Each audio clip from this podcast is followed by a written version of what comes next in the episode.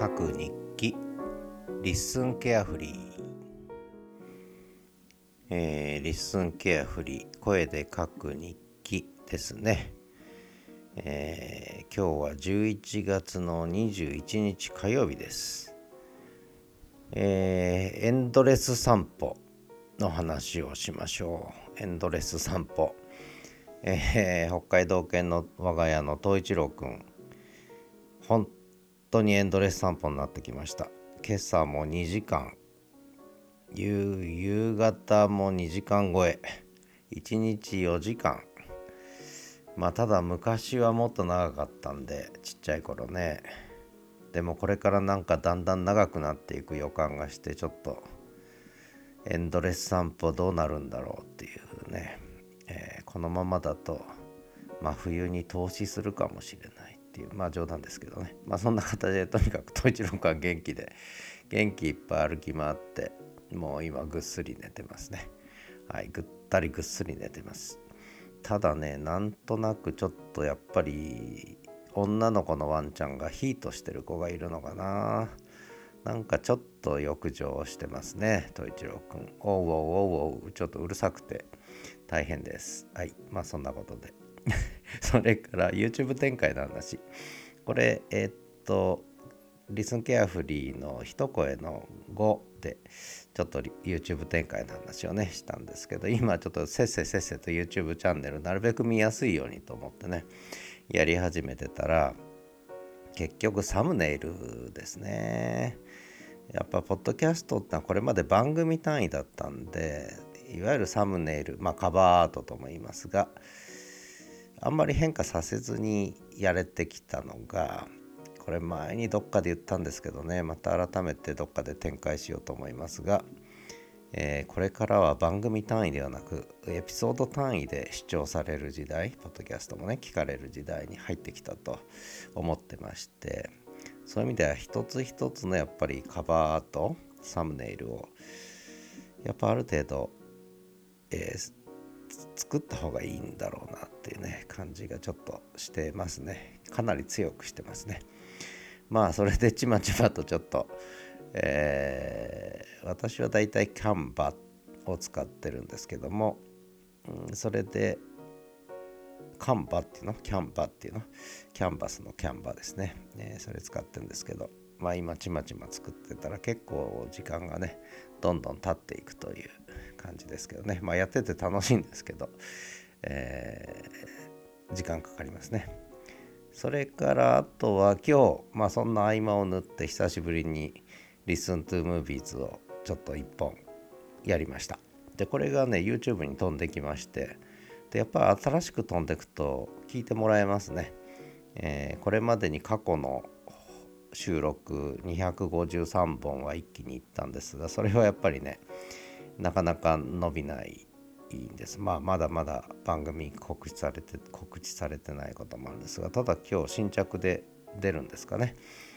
えー、やっぱり再生が出ますね新しく投稿するとね。まあこれ YouTube はあの動画でも動画はやっぱり新着が伸びてでその後伸び続けるかすぐ終わるかっていうねそういう世界なので YouTube 自体はね。なのでまあまあそういう意味ではね、えー、ポツポツと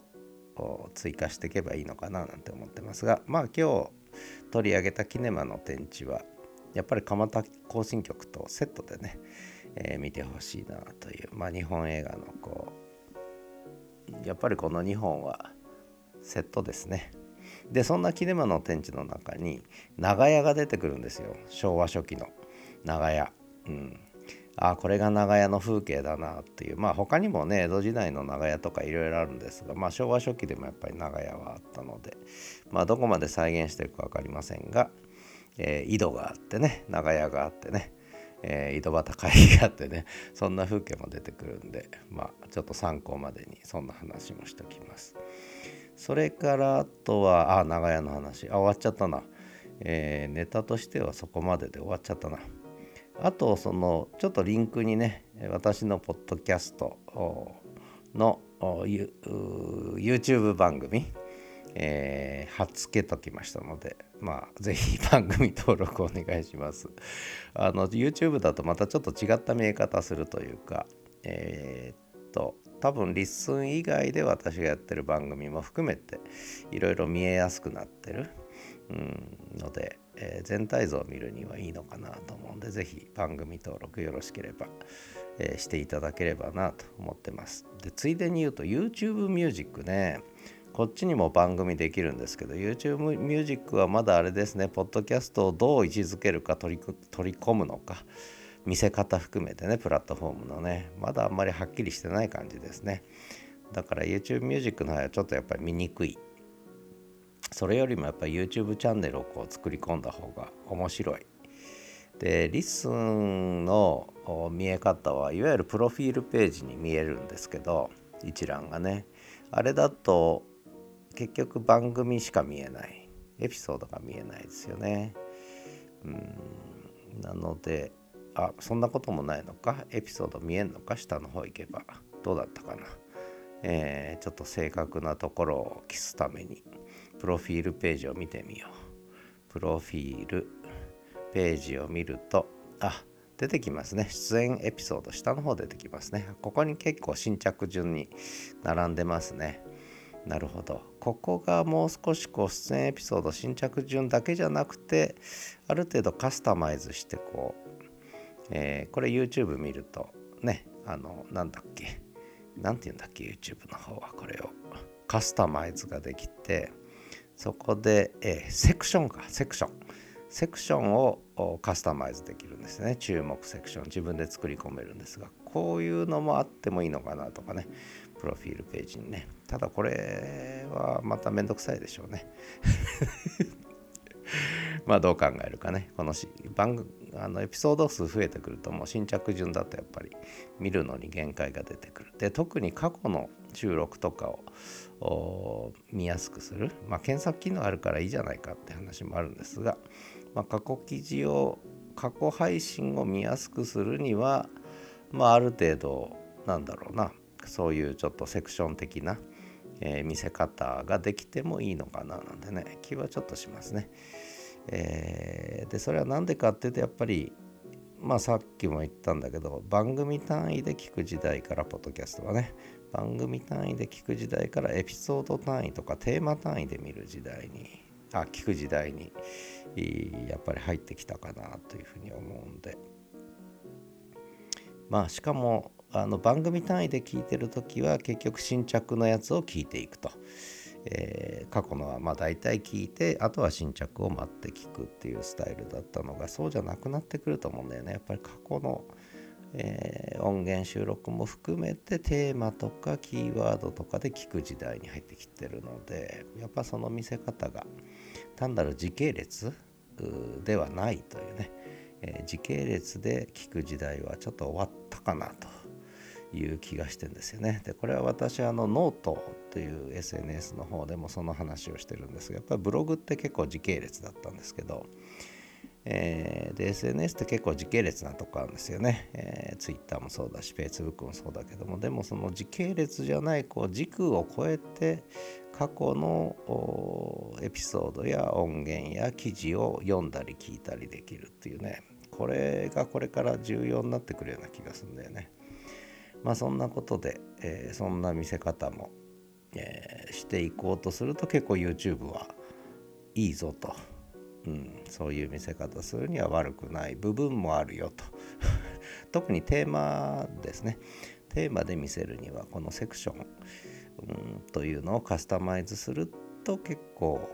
面白いかなと。特に複数番組持ってる人にとっては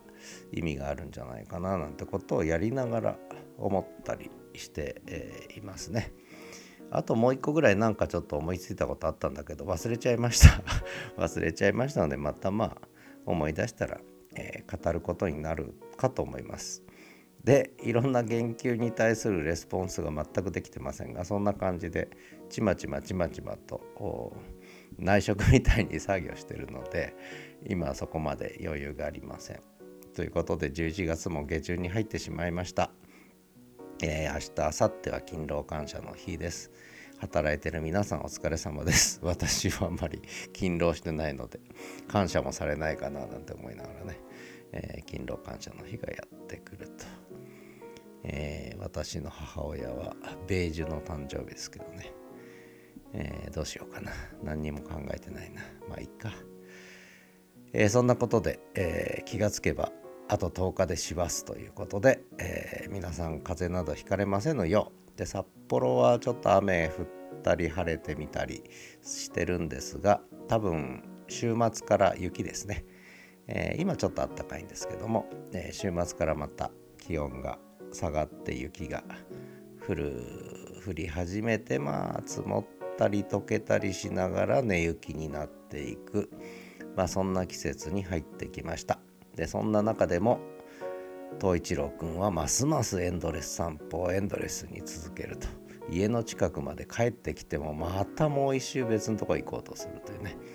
川に行ってきたのにまた公園に行ってまたさらに行こうとするというなかなか家に帰ろうとしない東一郎くんなんですよね。今日も交差点のところでずっとなんだろうスフィンクスのように座ってえー、行き交う人を眺めたり行き交う車や自転車を眺めてるという、まあ、そんな統一郎くんでした。ということで今日のリスンケアフリー声で書く日記ここまでにしたいと思います。えー、良い11月下旬をお過ごしください。では